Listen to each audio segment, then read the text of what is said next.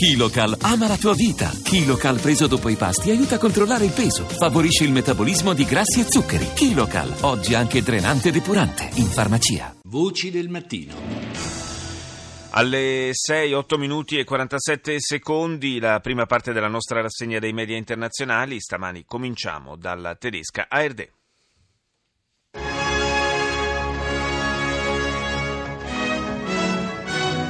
Meine Damen und Herren, willkommen zur Tagesschau. Weißes Haus veröffentlicht Steuerzahlungen von US-Präsident Trump. La Casa Bianca diffonde i dati relativi al reddito di Trump nel 2005. Il presidente americano avrebbe guadagnato 150 milioni di dollari versandone 38 di tasse.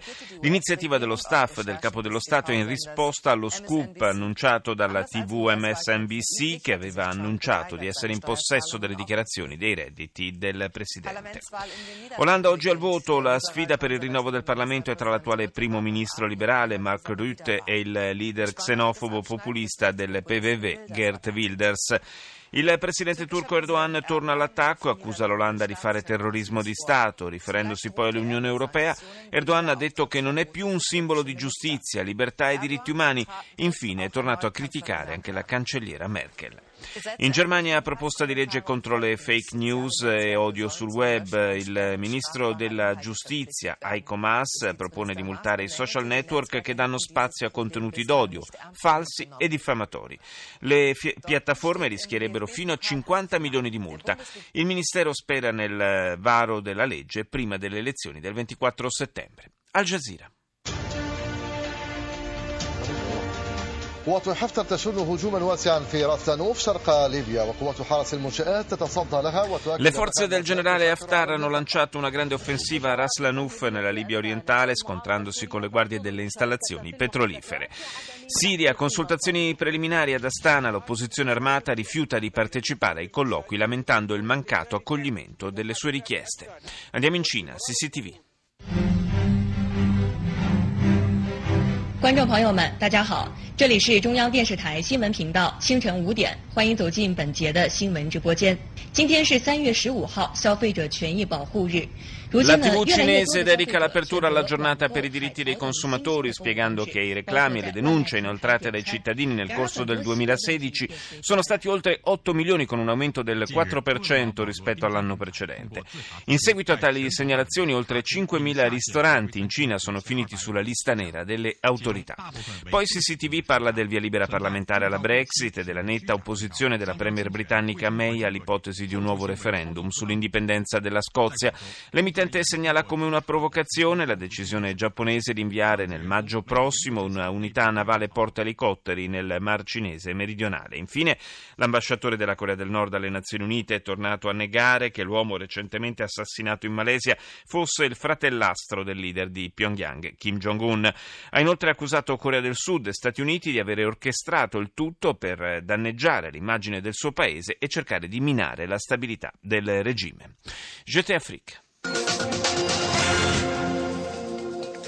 Bonsoir à tous, merci d'être avec nous pour votre journal Afrique. Dans l'actualité ce soir, deux experts de l'ONU pris en otage en RDC. Due esperti dell'ONU presi in ostaggio nella Repubblica Democratica del Congo. Si tratta di un americano e di una cittadina svedese, Michael Sharp e Zaida Catalan. Sono stati sequestrati insieme a quattro congolesi mentre si trovavano nel Kasai. I due si occupano di una inchiesta sui gruppi armati e sulle violazioni dei diritti umani. In Kenya, fine dello sciopero dei medici che ha paralizzato il sistema di sanità pubblica per oltre tre mesi. Finalmente i sindacati e il governo hanno concluso un accordo. I medici reclamavano un aumento salariale e migliori condizioni di lavoro. In Libia le forze del generale Khalifa Haftar hanno riconquistato i principali terminal petroliferi a Ras Lanuf e Sidra, di cui avevano ripreso il controllo le milizie di Benghazi. Nell'area sarebbero ancora in corso combattimenti. BBC. Latest headlines from BBC News. My name is Mike Embley. Leaders of the main political parties in the Netherlands have held their final TV debate before I Wednesday's leader dei principali partiti olandesi si sono confrontati ieri sera in un ultimo dibattito televisivo alla vigilia delle elezioni parlamentari che si tengono oggi nei Paesi Bassi. Tra gli argomenti più dibattuti quello dell'immigrazione che ha dominato peraltro tutta la campagna elettorale. Stando ai sondaggi nessuno dei partiti sarà in grado di governare se non all'interno di una coalizione. La TV americana MSNBC ha mostrato mostrato due pagine di documenti che potrebbero rappresentare la dichiarazione dei redditi del presidente Trump relativa al 2005. L'emittente non ha rivelato la fonte di provenienza. Trump, contravvenendo a una pratica consolidata, aveva sempre rifiutato di rendere pubblica l'entità delle sue entrate e il conseguente tributo versato. Nel 2005 avrebbe pagato 38 milioni di dollari di tasse a fronte di un reddito di 150. Infine le Nazioni Unite rilanciano l'allarme per la gravità della crisi umanitaria che sta colpendo quattro paesi in Africa e Medio Oriente. Il direttore del coordinamento umanitario ha dichiarato che più di 20 milioni di persone rischiano di morire di fame in Somalia, Sud Sudan, Nigeria e Yemen. You're watching CNN Newsroom live from Los Angeles. Ahead this hour.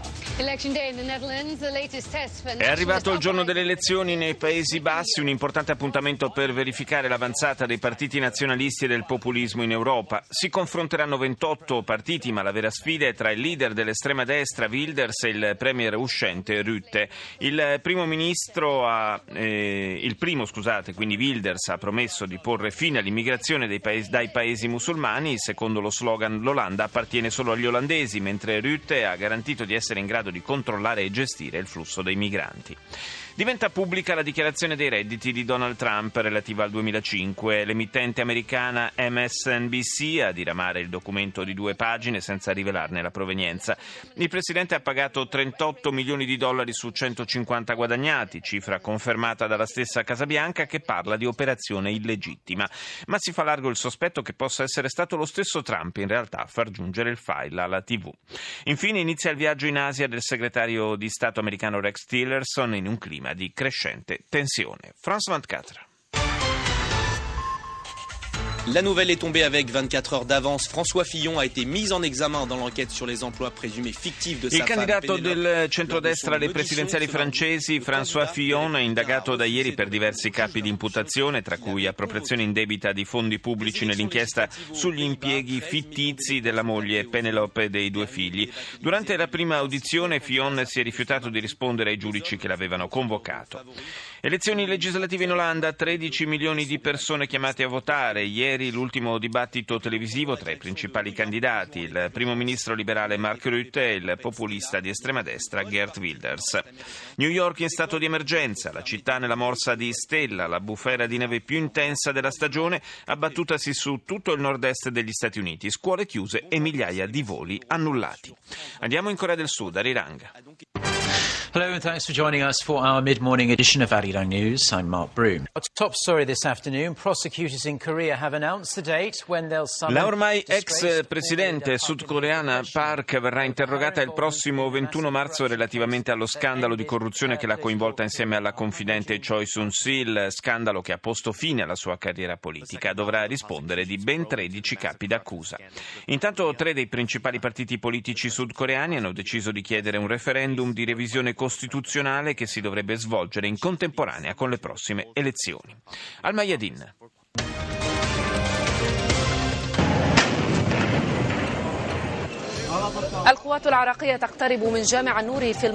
Le forze irachene si avvicinano sempre di più alla città vecchia di Mosul dopo violenti scontri con i miliziani di Daesh. Il presidente turco Erdogan accusa l'Olanda di fare terrorismo di Stato e i paesi europei di essere ostaggio dei partiti xenofobi.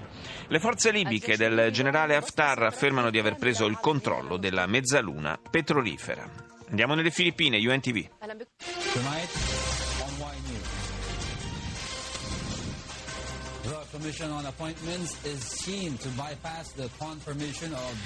La commissione parlamentare potrebbe non confermare al segretario del Dipartimento dell'Ambiente e delle Risorse Naturali, Gina Lopez. L'attuale dirigente è un attivista ambientalista che si oppone alla politica dello sviluppo incontrollato delle miniere, avviate intanto le consultazioni relative alla richiesta di chiusura di 20 miniere nel paese. La Corte Suprema ha cominciato le audizioni sulla petizione per la liberazione della senatrice De Lima strenua oppositrice del presidente Duterte, arrestata con l'accusa di aver ricevuto denaro da organizzazioni legate al narcotraffico. Infine le Filippine hanno chiesto alla Cina spiegazioni per il dispiegamento di alcune navi nelle acque territoriali del Benham Rise. Secondo Pechino si tratterebbe di una nave scientifica, in realtà, che non violerebbe la sovranità di Manila. E chiudiamo la rassegna con la Svezia, SVT. God morgon. I USA så har nu i natt Donald Trumps deklaration avslöjats av tv-kanalen MSNBC. Apertura sulla Casa Bianca che rende pubblica la dichiarazione dei redditi del presidente Trump dopo che l'emittente televisiva MSNBC aveva annunciato su Twitter di essere entrata in possesso dei documenti fiscali relativi al 2005. Lo staff del presidente ha precisato che nell'anno in questione eh, Trump ha pagato 38 milioni di dollari di tasse su un reddito di 150. Fino ad ora il capo della Casa Bianca aveva sempre rifiutato di rendere pubblico il proprio reddito.